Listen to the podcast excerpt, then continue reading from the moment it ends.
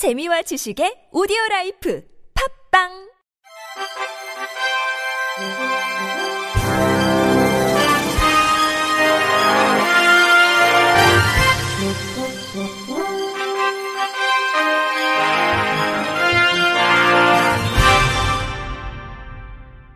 청취자 여러분 안녕하십니까? 10월 6일 목요일 KBIC 뉴스입니다. 전국 학교의 장애인 경보 및 피난시설 설치율이 미흡한 것으로 드러났습니다. 국회 교육위원회 소속 더불어민주당 문정복 의원이 교육부로부터 제출받은 국정감사 자료를 분석한 결과 올해 9월 기준 전국 11,943개 초중고교 중 2,075곳 17.4%는 각종 재난 상황에 대비한 장애인 경보 및 피난 시설이 없거나 설치 기준에 어긋난 것으로 나타났습니다. 특히 서울의 경우 총 1,313개 학교 중 338개 교가 경보 및 피난 시설을 갖추지 않았으며 190개 교는 규격에 미달하거나 정상 작동하지 않은 것으로 집계됐습니다. 그 밖에도 서울 지역은 초중고교 내 장애를 위한 유도 및 안내 설비, 점자블록, 복도 손잡이, 출입문, 장애인 주차구역의 적정 설치율이 전국 최하위권으로 조사됐습니다. 문정복 의원은 재난 상황에서 장애 학생과 교원의 생명은 더욱 위협받을 수밖에 없었다며 어떤 상황에서도 이들의 안전을 보장할 수 있도록 더욱 세심한 대책을 마련하고 관련 시설을 확충하는 것이 시급하다고 말했습니다. 국회 교육위원회 강민정 의원이 지난 4일 국회에서 열린 교육부 국정감사에서 교육부 장상윤 차관에게 교육부가 앞장서 교사 정원 감축을 막아야 한다고 요구했습니다. 강민정 의원은 올해 초 행정안전부에서 지방교육재정 행정기관 공립 각급 학교에 두는 국가공무원 정원에 대한 규정 개정을 통해 내년도 교사 정원이 2,980명 감축된다면서 이 중 특수교사 감축은 더욱 심각하다고 꼬집었습니다. 전국 특수교육과 협의회에 따르면 지난 7월 전국 시도교육청이 발표한 2023학년도 유초 중등 특수교사 임용 후보자 선정 경쟁시험 사전 예고 인원이 총 471명으로 올해 최종 공고 인원인 1,482명보다 68% 감소한 것으로 확인됐습니다. 강 의원은 특수교사들이 감축되는 만큼 특수교육 대상 학생들도 감소하는가라며 점점 사회가 복잡해지면서 특수교육 대상 학생들은 늘어나고 있으며 이에 올해까지 특수교사는 매년 1000명 이상씩 증원해 왔다고 설명했습니다. 이어 우리보다 먼저 저출생 문제로 교원 감축을 했던 일본은 현재 교사가 부족해 담임 배정을 못하고 수업 시간을 자율학습으로 돌리고 퇴직한 교사가 다시 강단에 서는 등 문제가 발생하고 있다고 덧붙였습니다. 마지막으로 교육의 질은 교사의 질에 의존한다. 행안부에 아무리 이야기해도 안 된다고 말씀하시지 말고 제대로 교육의 질을 담보할 수 있도록 교사 감축을 교육부가 앞서서 막아야 한다. 특히 특수교사는 더욱 해결을 해야 한다고 피력했습니다. 투석이 필요한 신장장애인은 지난 5년 새 29% 증가했는데 야간 투석을 실시하는 병원은 오히려 감소했다는 지적이 나왔습니다. 국회 보건복지위원회 소속 더불어민주당 최혜영 의원이 보건복지부에서 제출받은 자료에 따르면 중증 신장장애인은 지난 2016년 6만여 명에서 지난해 7만 7천여 명으로 1만 7천여 명 늘었다고 밝혔습니다. 반면 야간 혈액투석 실시 의료기관은 지난 2018년 251개소에서 현재 7월 159개소로 감소 추세입니다.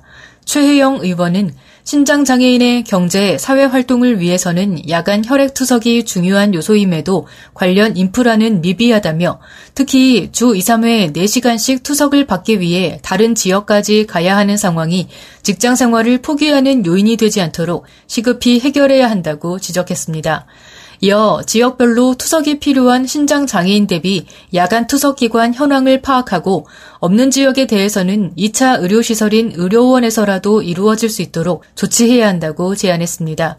아울러 병원이 극히 적어 찾기 어려운데 병원 약국의 위치 및 운영 정보를 제공하는 심평원 사이트마저 야간 투석 병원 정보는 제대로 관리되지 않아 중증 신장장애인은 더욱 답답할 수밖에 없다고 꼬집었습니다.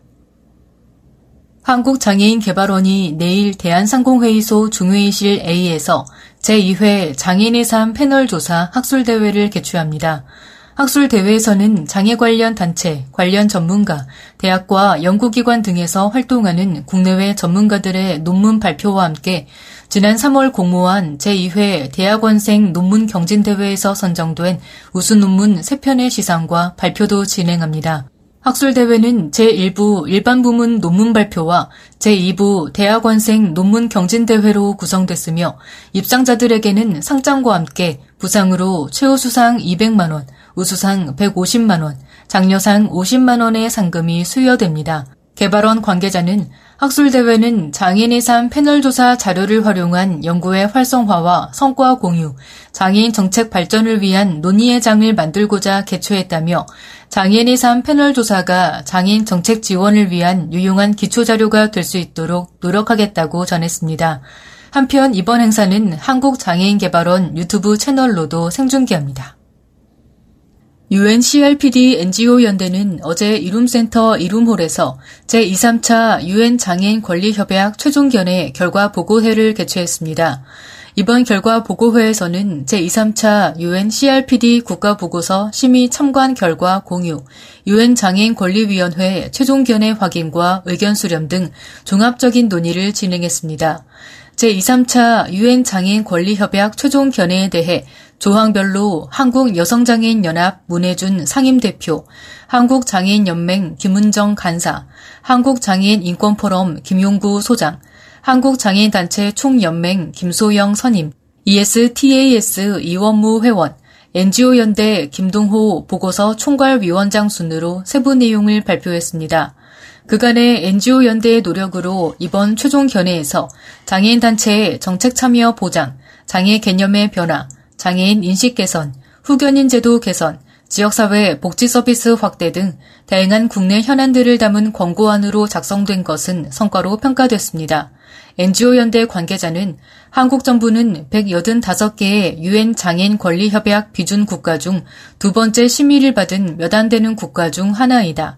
향후 2031년 심의 과정에서 무엇보다 중요한 역할은 장애인 단체일 것이다 라며 앞으로 9년을 보다 체계적이고 장애인 인권을 증진할 수 있도록 서로 힘을 합치고 연대하자고 말했습니다.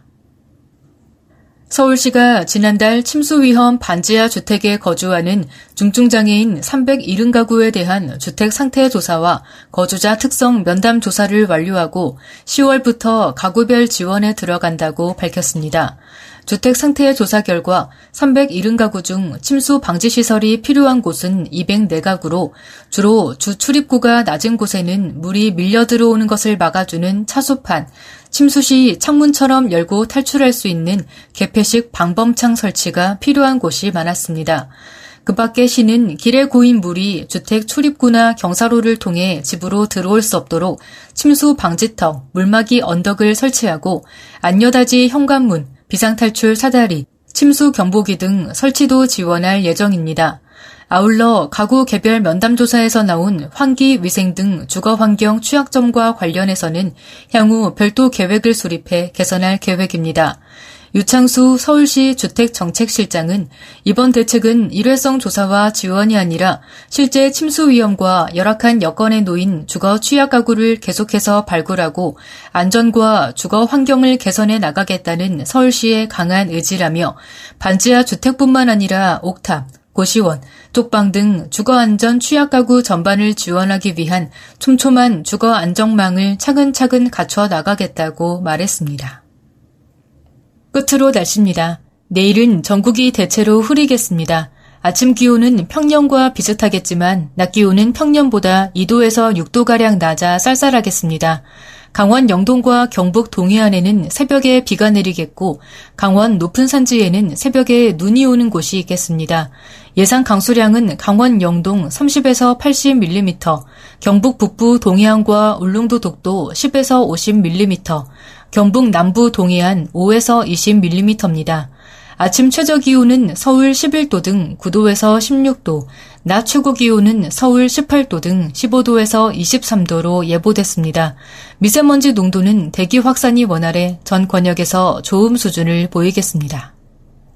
이상으로 10월 6일 목요일 KBRC 뉴스를 마칩니다. 지금까지 제작의 이창훈, 진행의 홍가연이었습니다. 고맙습니다. KBRC.